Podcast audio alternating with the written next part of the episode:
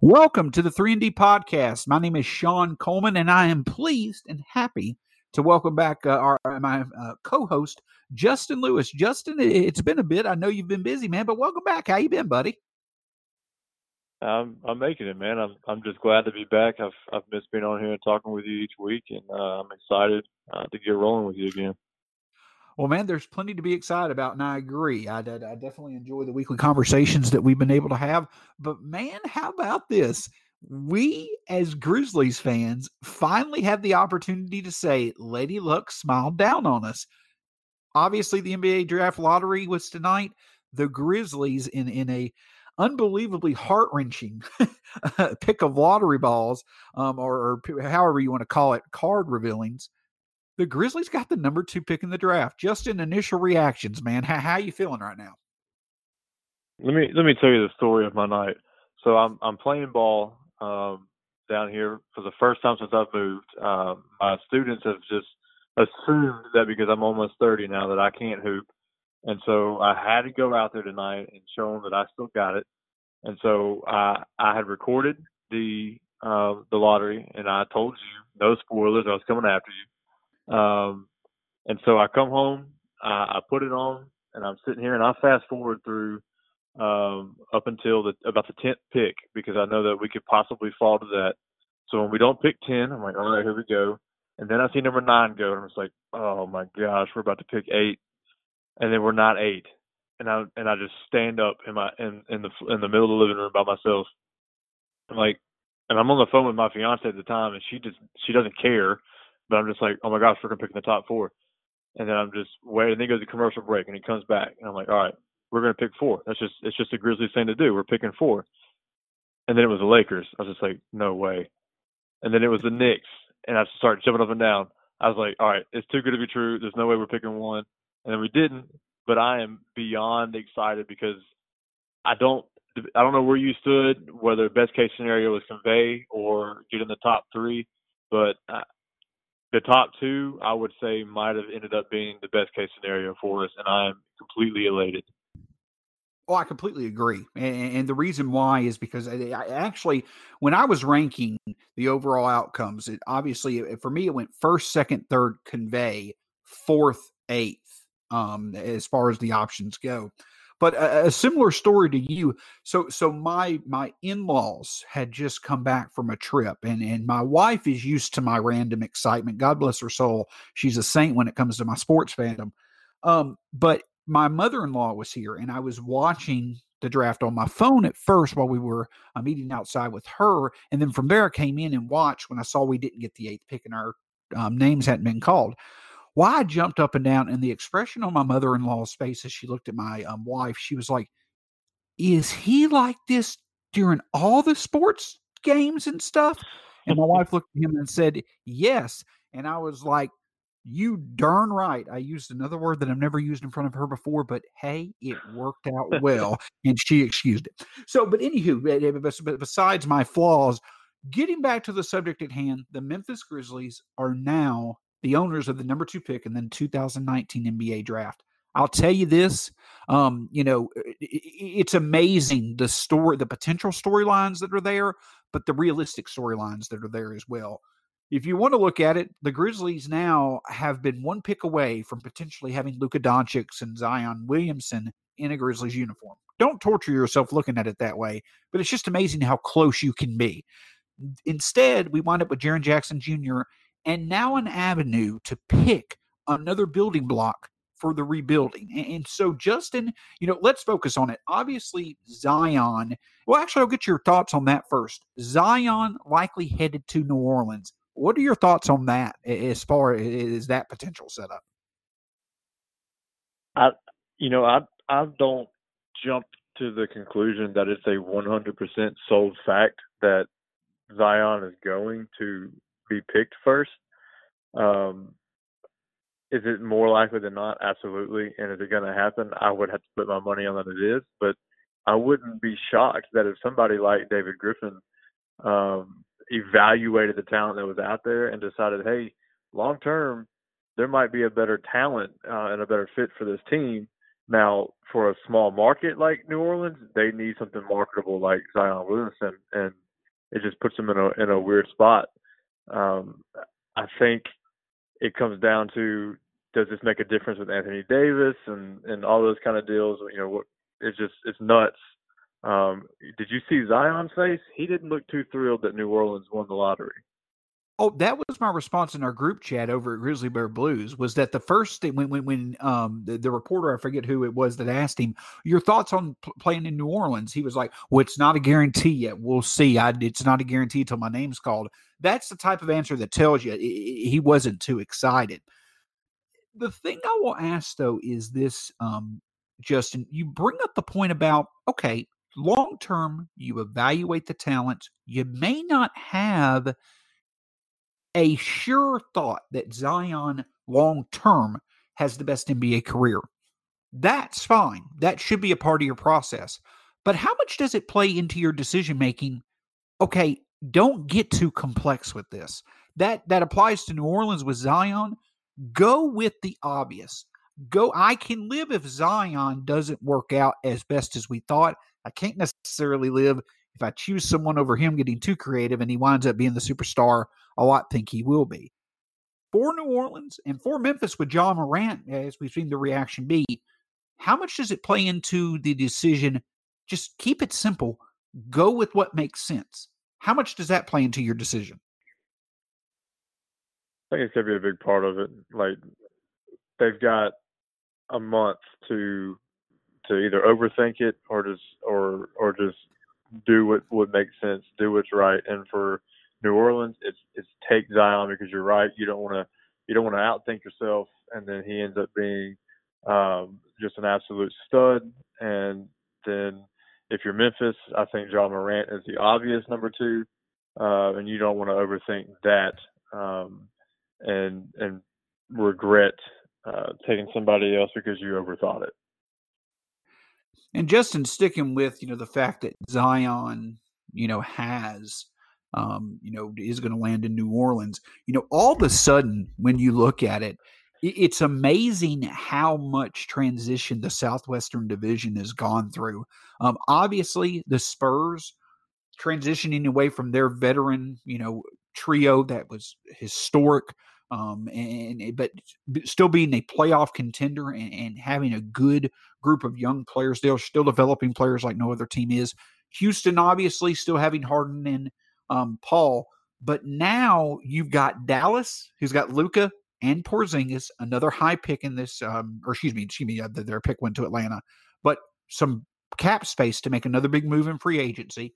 Now you have New Orleans with Zion, and even if they don't keep Davis, his haul that's coming into place, just how much does it amaze you how quickly things have changed over the past year and concern you for the future of the Grizzlies you know, all the other teams, we've had some luck on our end, but some teams arguably have had even more luck as far as our division goes.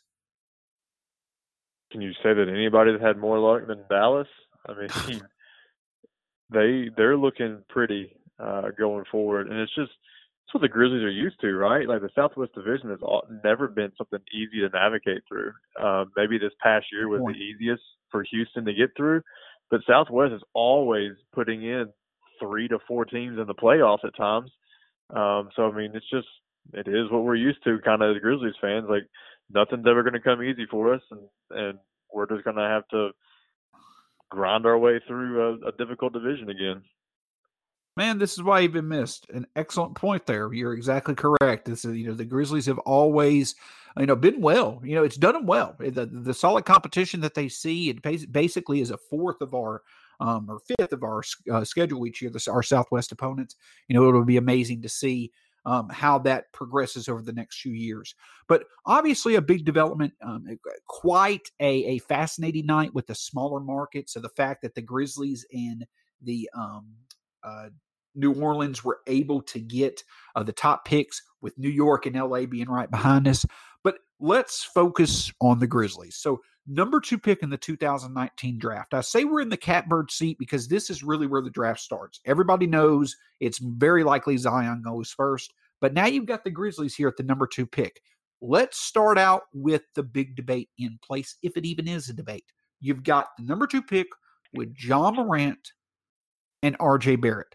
Justin, tell me why Bol or Cam Reddish is the obvious pick here. All kidding uh, aside, when you look at Morant and Barrett, where which way do you lean, and what do you consider? I I I don't just lean; I jump all the way to the side of Morant. Um, I'm I'm concerned that Elliot Perry, our our representative um, tonight, spoke praises of R.J. Barrett, um, and then that um, one of our new front office pieces says Canadian ties and R.J. Barrett's from Canada. Um, so I, am a little concerned that that idea is going to be tossed around a bit. But here here's what I know about the NBA, and that is you've got to have a good point guard to to win the NBA. We we're moving on from Conley at some point. Um, R.J. Barrett is not a point guard. We're not signing a big free agent um, point guard to come in here. Um, so why would we not take somebody that could potentially be the point guard of the future to throw lobs over and over and over again to Jaren Jackson Jr. and and somebody that has a game similar to the style of uh, Russell Westbrook, but maybe not as selfish and as um, detrimental to his team. Um, I, I just think that Morant is a no-brainer. I could probably, I feel we could have a debate in terms of individual skill that you could have a debate. Um, uh, Barrett is is has a higher individual ceiling than Morant, but in today's game, I agree with you hundred and ten percent. It is a it's a game that's going more towards the guard. It, it's extending from the basket, and it's heavily heavily reliant on movement and pick and roll. With Jaren Jackson Jr. and John Morant in place, the Grizzlies have one of the best young pick and roll combinations out there. They also have one of the best combo post players and guards potentially in the league, you know, o- over the next decade. I'm not saying John Morant's going to be in, you know, all, every year All Star. I don't know if he's going to has, you know, true All NBA potential, but I do feel there is one thing that Morant offers that makes him very valuable in a small market. It's his elite passing ability. I know that there are questions about Morant's ability to score, but he can get to the basket and he also has that elite ability to be able to improve the offense just by finding different players. RJ Barrett can do great things with the ball in his hand. John Morant can do great things with the ball in his hand, plus help others do great things by putting it in the ball in their hands where they can score. I'll take the latter over the former any day of the week. You could look at Delon Wright and you could possibly see a floor for John Morant, but I think that Morant can develop a shooting ability that will make him very effective for when teams try to break him down and make his passing lanes harder to find. Defense is, is a work in progress, but at the end of the day, when you look at the league as a whole and you look at John Morant and RJ Barrett, which player can make your offense better on a consistent basis? And I clearly think that that's John Morant over RJ Barrett. When you look at John Morant's game, Justin, you see the strengths, you see the passing. Where do you think he needs to work on his game?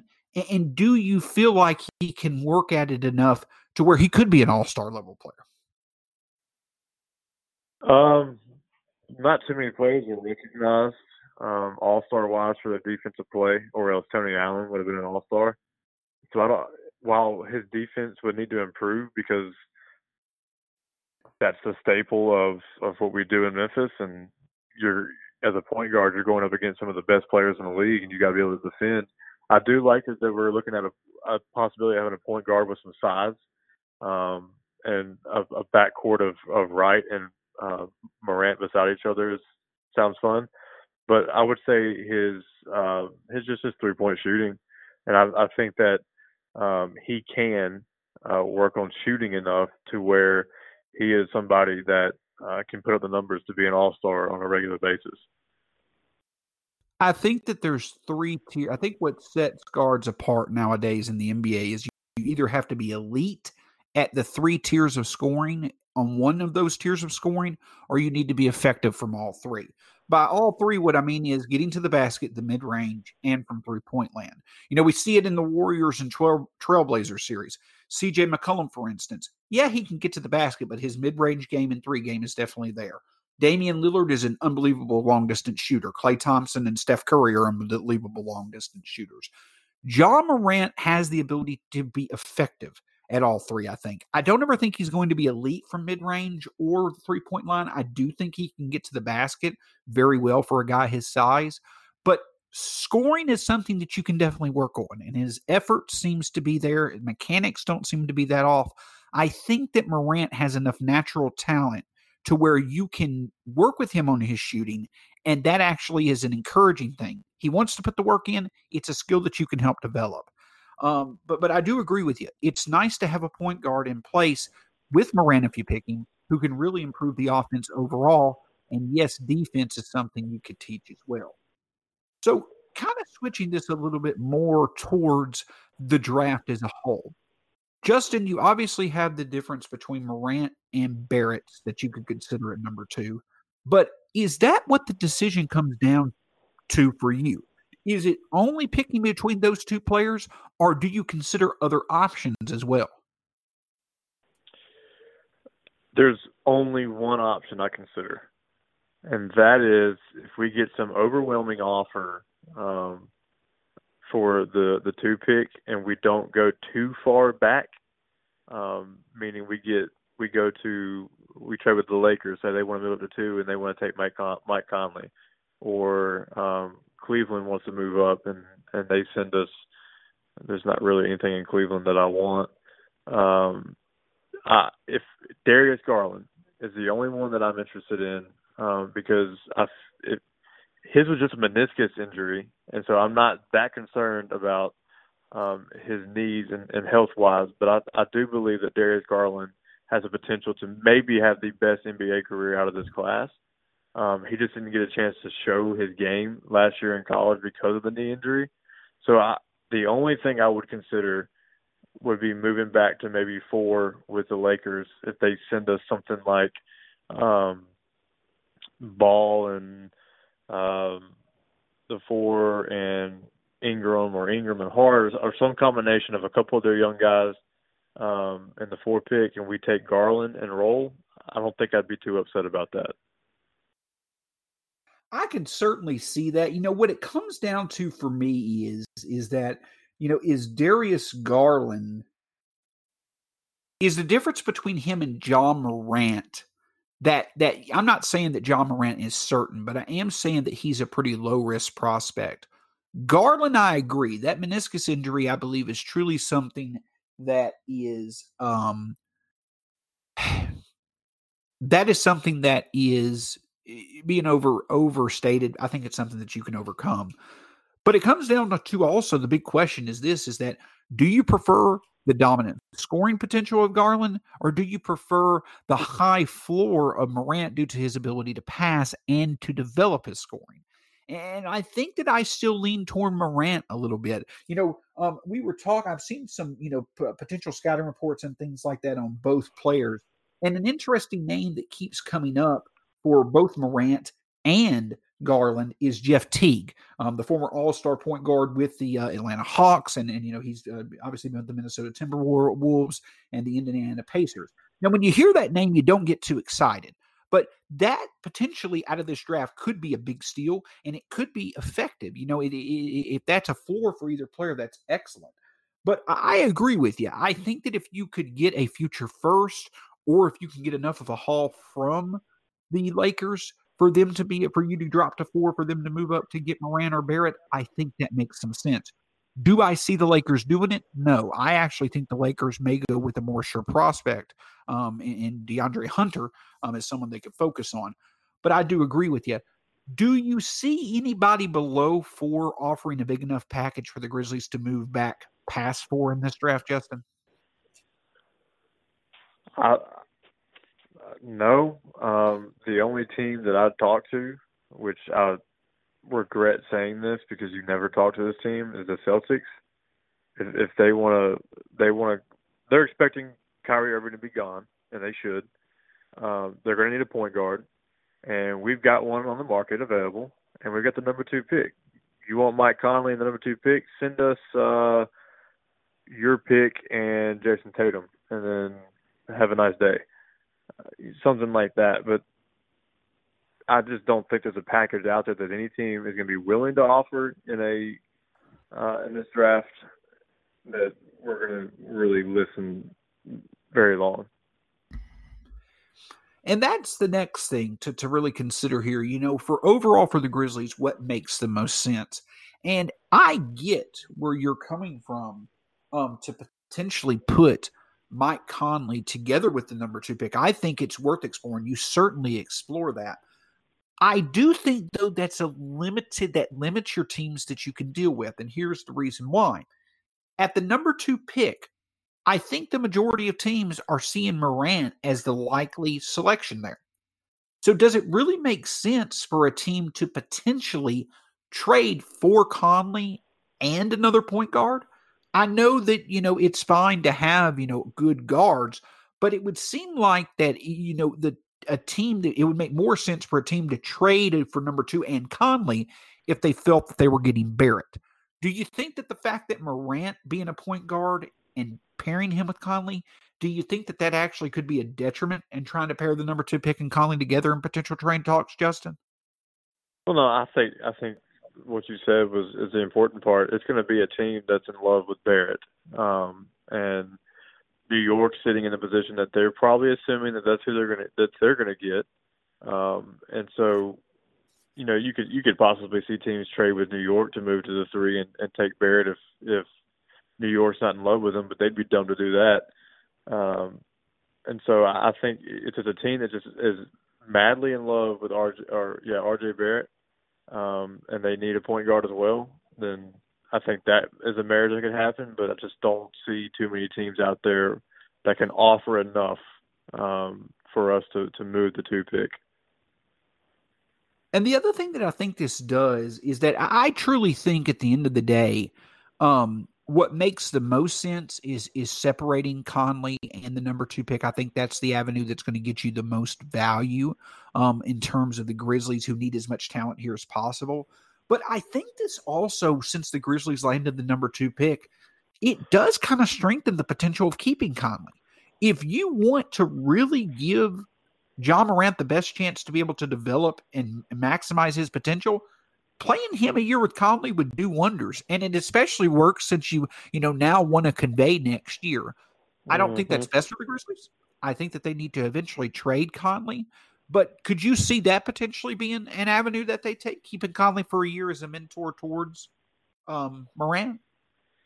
It's not an avenue I would be upset with um, because we do need to convey next year.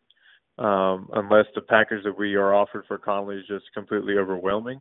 I like the idea because Conley was playing at the peak of, peak of his talent at the end of the year, um, and if we can get that from a year of a healthy Conley with uh, Morant and and Jaren and Jonas, like and Dillon Brooks coming back, like I think this team conveys and conveys easy um, next year, and I think that should be a, a goal. But um, yeah, especially defensively, how to run a team, how to lead a team um, Morant could benefit from from Conley more so than maybe any other guard in the league.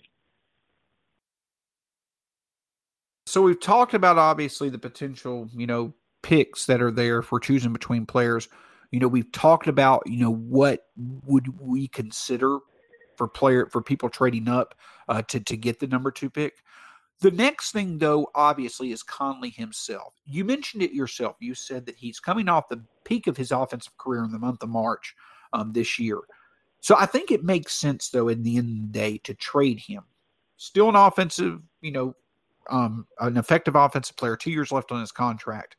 My question is this now that you've looked into the number two pick in this year's draft, what becomes your focus in a potential trade package for Conley? Is it something focused on the future and picks? Do you still try to get the best possible young player that's currently in the NBA? Do you focus on shooting? What direction do you think the Grizzlies should go as far as assessing the Mike Conley market and the return they should get? Man, I I don't know if you're necessarily looking for any certain thing, you're probably not looking for somebody that's going to play the power forward necessarily. But other than that, I think all bets are off as far as as what you're looking for because there's no guarantee that that Valanciunas stays past next season if he comes back next season, which we we believe that he will. Um, and and nobody else's position on the team is uh, as a starter or a role player is like locked in. So um, there's going to be offers on the table that you just look at the best talent that you're bringing back, and then you work with that, not maybe necessarily filling a specific need. Like look at a team like the Magic; they made the playoffs without a point guard. Like what could they have done with Mike Conley? Um, and they've got some young guys that maybe we could, you know, look at. Um, Utah's blown their chance of getting Conley. Um, but there's teams out there that I think are a Conley away from from being a legitimate threat. It's just what package is going to be the best for you altogether, rather than maybe looking to fill a need. And I think when it comes to Conley, I think the East really becomes um, interesting.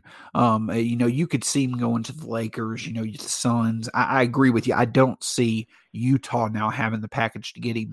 But the East really becomes interesting. You know, if if um, Kawhi or excuse me, Kyrie leaves Boston, you know, Philly can make sense. Indiana could make sense. A bunch of teams in the East really could make sense as far as options go. So your thought process is is to get the best talent um, you can.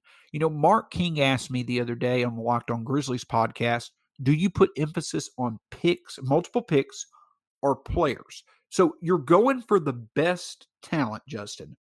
Who do you put more stock in? The chance to make multiple picks with the Grizzlies' current roster situation, or getting the best young player that you can within reason in the NBA right now? Uh, I I put more stock in the best young player. I think um, best young player. You've seen the kid in the NBA. You've seen what he can be. Um, you never know what a kid's going to be coming out of the draft. Um, so I, I would lean towards um, the sure thing more than the risk. So, looking at the Grizzlies roster and assuming, let's just keep it simple, assuming that they do take Morant at number two, probably in the foreseeable future, you now have John Morant, you've got Delon Wright, you've got Kyle Anderson, and you've got Jaren Jackson Jr., who are definitely there. Conley brings back, you know, potential picks.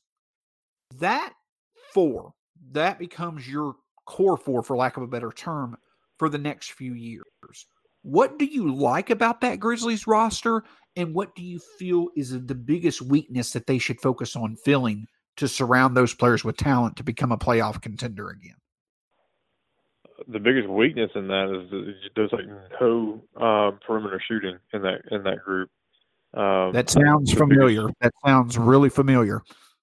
Yeah, the biggest strength is length. Like you got two point guards with length, um, and then you've got Kyle Anderson that's got length, and you've got James got length, and um, that's always good for defense and switching and and doing those kind of things. So I think it it sounds it sounds like that with those four, your your future is uh, defense and no perimeter shooting. Well, I mean, and I agree with you 110%. I will say this I think that we would lead the league in passes and half court sets with uh, um, um, Anderson, uh, Morant, and Wright. You know, I think that those are, that is a good four to have, but I agree with you if you could take Conley and get effective scoring, a front court wing who could play the the stretch four, and then another guard to put with the Wright and Morant who can be a true shooter, I think that's what you're looking for.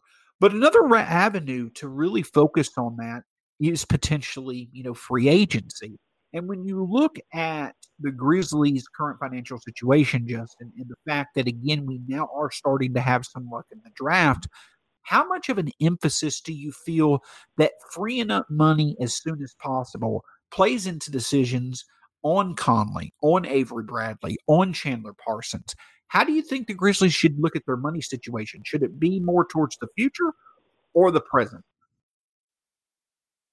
Um, well, your your free agent class this year is um, nice, but not attainable for us Um, next year, you've got some restricted free agents that we could throw money at, um, and we got some money coming out the books on that year. So I think with Morant and Jackson, and if you make the right coaching hire, we become somewhat of a, of a um, desirable location for free agents. And so I think we should, as soon as we can, be ready to to have the money to spend for sure.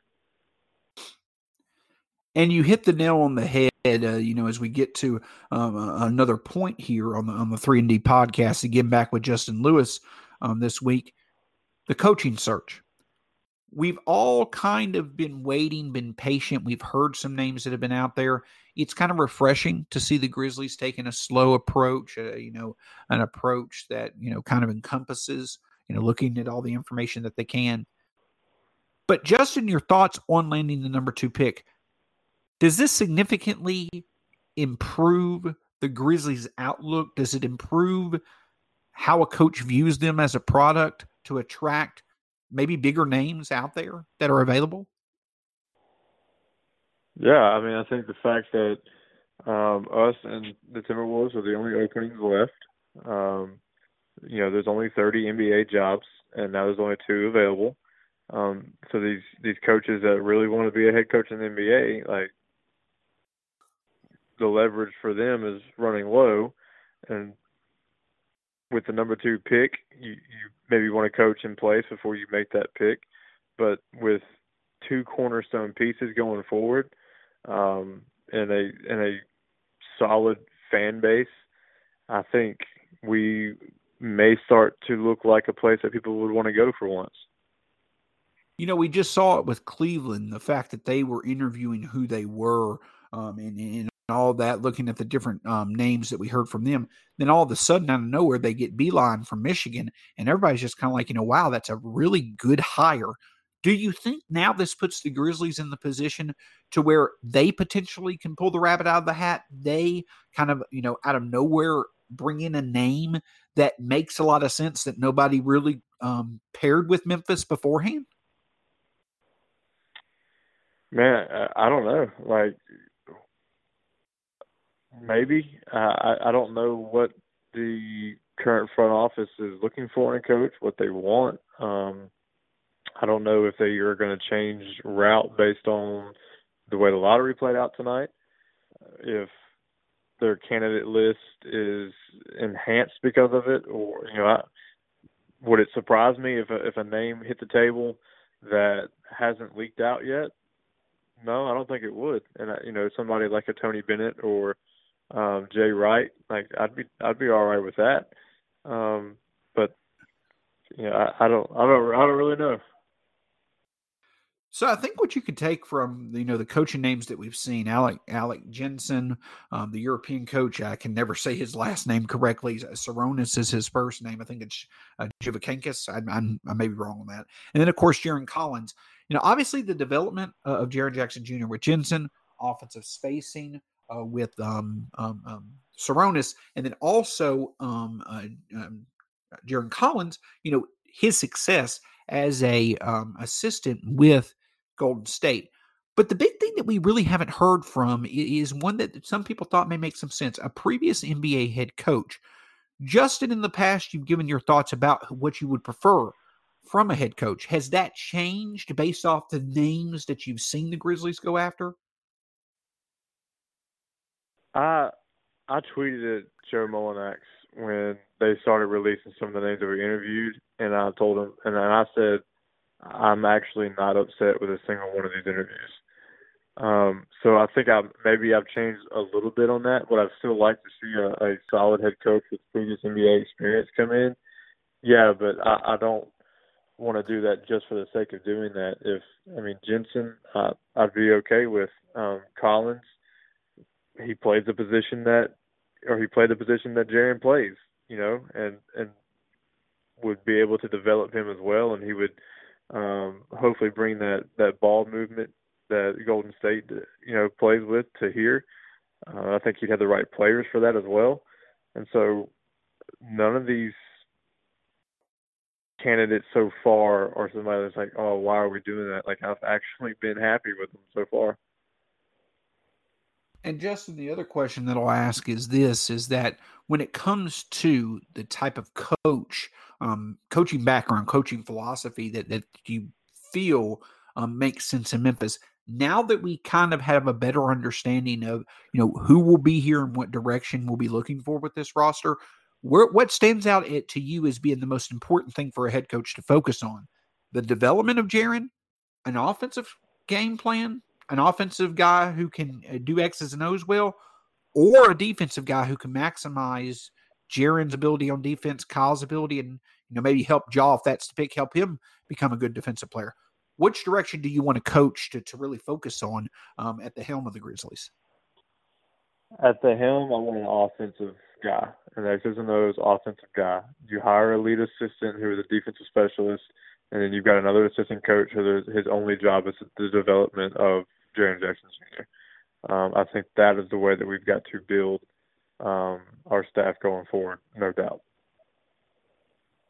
And as we're wrapping up here on the 3 and D podcast, so uh, uh, Justin, we know the next move that, that's big on you know our plate obviously the two next big moves it's getting a head coach obviously before draft night um, and then from there on draft night you know who will we pick so the thing that i'll end with on this uh, on this edition of the 3d podcast circles back to conley when do you think is the ideal time for the grizzlies to trade him should it be draft night or should it be when you potentially have more options available to trade him to once free agency plays out?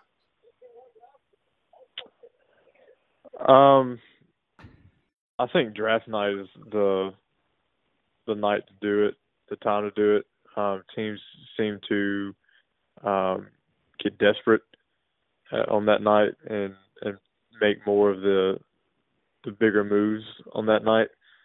Um, I, I mean, I don't know too. It, it just because you don't know the shakeout of you know uh, D'Angelo Russell's uh, free agency or uh, what Kyrie Irving's going to do, who's going to New York, who's going to Brooklyn. Um, so maybe it's one of those where it was better for us to wait because nobody wants to go to LA to play with LeBron, and so the Lakers get desperate and, and make us a, an offer for um, Conley then. So now that I'm thinking through that, I, I think I'd have to go with uh, free agency starts, let things shake out, and um, teams get desperate because free agency didn't fall the way they wanted, and so now they've got to make an offer for Mike for them to be relevant. And that is, I think, a good point to to, to really end on that's the true value of the Grizzlies having luck go their way tonight with getting the number two pick. You know, if you land, if you didn't, if you conveyed or you landed number eight, you get a, you know, you get an okay player. Um, you get, you get a, you know, potentially a role player. It's hard to see him as a star player, so on and so forth. But you get the number two pick and you potentially get a guy in Ja Morant who likely does have a, you know, projectable future. His career arc probably Isner Conley, maybe even above that now it puts the Grizzlies in a great position to really be able to have more leverage when it comes to trading Conley. Let an offer come to them instead of them being desperate and having to find an offer that you know will make sense. If it's draft night, great. Make someone come and pay what you really want. If you want to wait till free agency, that's fine as well. Let the market develop to where there's more suitors. That drives the price up. And the third thing now you have full reason, you have a very uh, logical reason to, if nothing comes your way, keep Conley, make a surprise playoff run. I don't think we're a playoff team, but at the very least, be competitive to where you can convey next year and you can help Morant develop by having Conley be his mentor and play with him. At the end of the day, I think they do right by Conley and trade him, but I do think this puts the Grizzlies in the position to where they now have the leverage to give them a better chance of getting a true return that will really, really, along with you know potentially Morant, make this rebuild get off to a better start than anybody could have imagined. Justin, do you have any final thoughts from tonight or in general um, as we wrap up this edition of the Three and D Pod? No, I'm just I'm just excited that uh, while we didn't get number one and, and luck wasn't completely in our favor, um, the second best option played out for us, um, and that's something that we're not used to as Grizz fans. So it's it's going to be exciting uh, next month as we get to play with mock drafts and uh, and drool over our Ja Morant highlight videos on YouTube at night. Nah, man, don't worry about it. I'm gonna sit there and be stiff. Uh, I'm gonna be coming up with all these different trade scenarios where we trade the number two bit back to get Grant Williams, Jordan Bone, and uh, Admiral Schofield. And I'm just gonna be just oh. fine. Yeah. Oh yeah. Oh yeah. In this time of the Memphis Tigers doing everything that they can, getting the Grizzlies three Tennessee Vols, how, how could you go wrong? Justin, I'll actually hold off one second. I do want to get your thoughts on this. Do you potentially think that this is one of the best weeks in Memphis history with the factor landing the number two pick plus the success of the Tigers in recruiting? I think that uh, landing the number two pick was very, very important for the Grizzlies franchise because they were about to be completely and totally overshadowed by the University of Memphis. They were going to lose season ticket holders to the University of Memphis because at the end of the day, this city cares most about University of Memphis basketball. And if the Grizzlies were headed for a season where there was no hope, there was nothing for them to show up for, and the Tigers are about to put out the product that they're going to put out, the Grizzlies were going to be in trouble financially as far as putting butts in seats. But I think this has an opportunity for them to stay at least on par with the Tigers. I believe the Tigers are probably going to sell out most games, and the Grizzlies aren't. But they have a chance to at least be in the conversation and remain relevant in the city rather than just completely being not cared about. And that's the thing, you know, that we'll end on is that when it comes to the setting of Memphis itself, basketball still remains above and beyond, you know, the, the, the true passion of the city. And for a city that over the past decade has gone through a lot of tribulation, a lot of trials, both with the Grizzlies here recently and the Tigers, especially over the past two or three years, seeing how things have developed over the past 12 months, some of it luck, some of it smart decisions, but seeing this city finally have things go their way, um, you know, to, to where they're becoming you know nationally relevant again i think it's a wonderful wonderful development and it's going to be a lot of fun to see it play out over the next few years few years my name's Sean Coleman. As always, thank you for joining us. For Justin Lewis, we will see you next week here on the 3 and D podcast.